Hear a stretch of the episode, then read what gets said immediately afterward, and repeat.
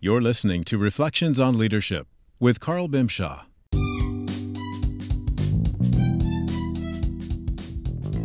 Well, here we are at the close of another year. Was it everything you expected? More or less? You know by now you can't simply wish things into being. You have to work things into being. The Reflections on Leadership podcast aims to challenge your perspective, provide inspiration, and give insights to help you manage better and lead well. This year was a very good year for the show. We conducted 20 interviews with leaders from all walks of life doubled the total number of downloads, reached a wider audience, and posted 99 episodes. This one is number 100. What follows are the five most popular episodes from 2019. They are three words diversity, leading rebels, how to apologize, and do you run a learning organization? At Carl Bimshaw Consulting, our vision is to create environments where great leaders outnumber lousy leaders and better leadership is the norm, not the exception. Your support of the Reflections on Leadership podcast helps us move even closer to that vision. Thank you, and have a happy new year.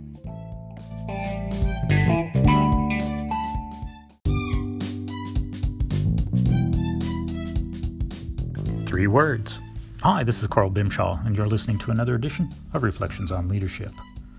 Choose three words. With three words, you can set a theme for your year without all the P measures, R measures, KPIs, parental or religious guilt, or anything else that has made planning your year feel like a burden instead of the optimistic fun it should be. Your theme becomes your personal mantra. It keeps you focused on your goal or goals for the next 12 months. Use a few simple words it's practically zen compared to the cacophony of metrics and graphs, which will come later but will become refreshingly relevant. If no words immediately resonate with you, here's a prompt pick one of your values, pick one of your skills, and pick one of your aspirations. Don't like it? Choose different words. It's your theme. It doesn't have to fit a logical formula, nor do they have to make sense to other people. Your theme only has to work for you.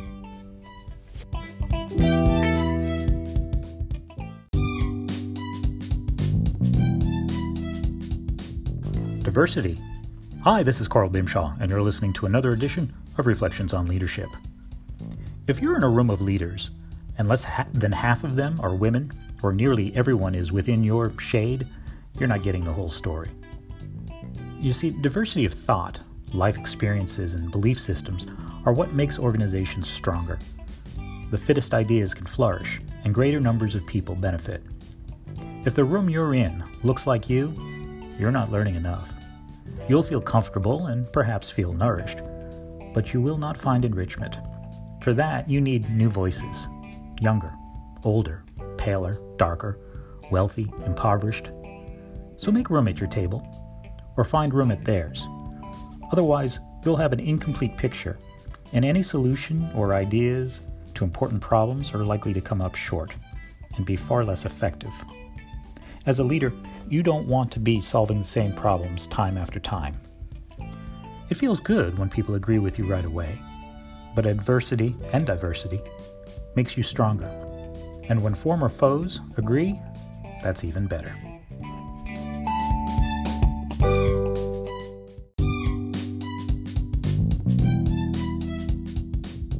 Leading Rebels. Hi, this is Carl Bimshaw, and you're listening to another edition of Reflections on Leadership. Good leaders don't tell you to sit down, stay in your lane, or wait your turn. People with a threatened agenda do that. No, good leaders listen to the beat you dance to and incorporate it into their vision. They recruit you and make you know that you matter. They don't scold you and consider you insignificant. Good leaders know how to herd cats. They admire the diversity of independent thought and the contributions such thinking makes to the bigger goal. Good leaders celebrate they don't berate. When you veer off course, run counter to the values, purpose, and mission you said you support, they hold you accountable, not hostage. They raise your standards and produce excellence, not excuses. So color outside the lines without drifting. Be heard with elegant clarity, not bombastic noise. Embrace what's before you, friend or foe, because exclusion does little but grow resentment. Wisdom is not a function of age, it is the application of insight to produce results. So is leadership. So lead well from where you are.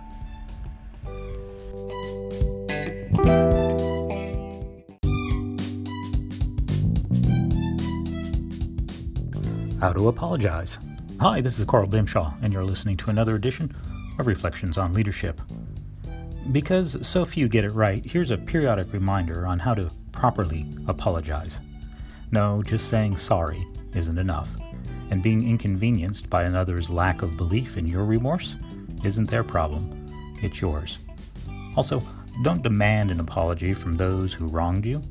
It's petty on your part, and it gives them false cover with forced insincerity. When you goofed, do the following 1. Admit you have done something wrong and you need to make up for it. This is an important point. You have to know that you've done something wrong. If you don't, there's no sense in apologizing because it'll just come across as insincere, which it is. Number two, take full responsibility for your actions and sincerely apologize to anyone you have harmed. There's no ifs or buts in this. You know you've harmed them, you see it in their reaction. Number three, apologize with urgency.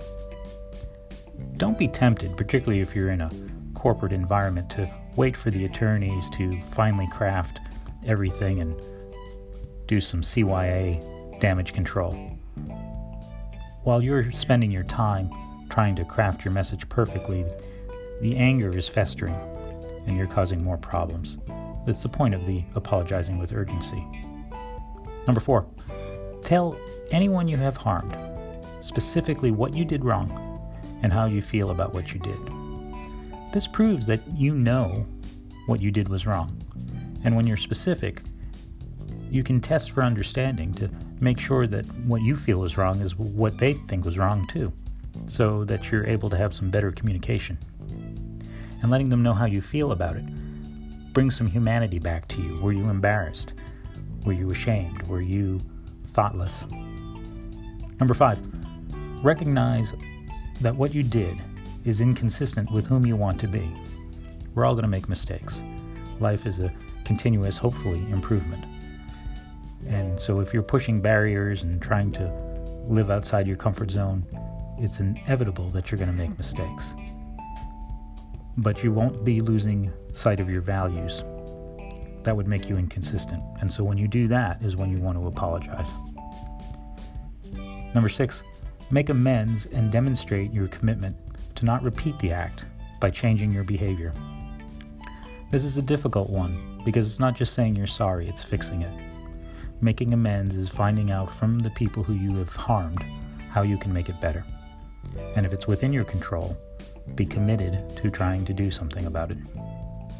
You might not be able to, but doing that behavior is a change in your behavior, and that will help prove the sincerity of your apology.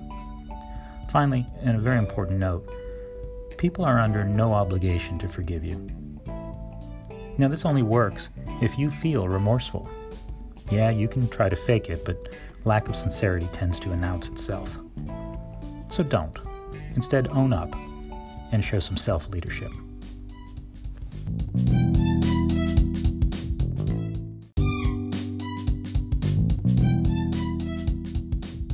Do you run a learning organization?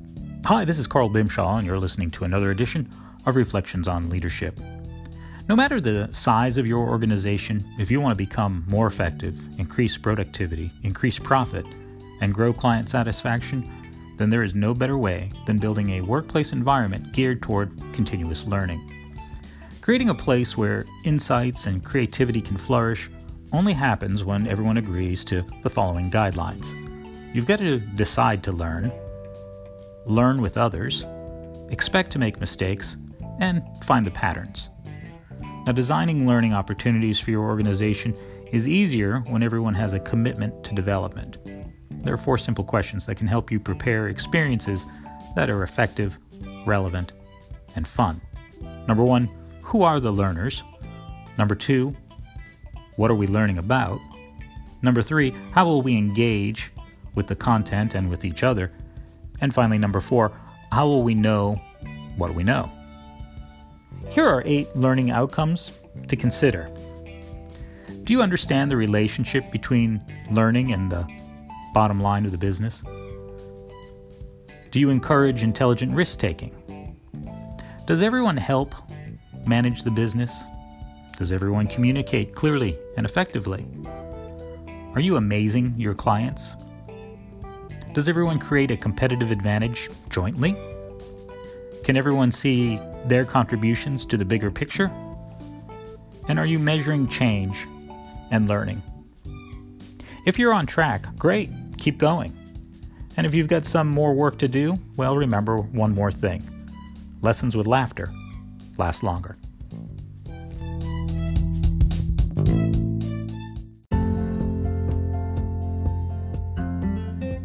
If you're enjoying this podcast, share it with your friends. And be sure to visit leadershirtsplus.com for some fun gift ideas.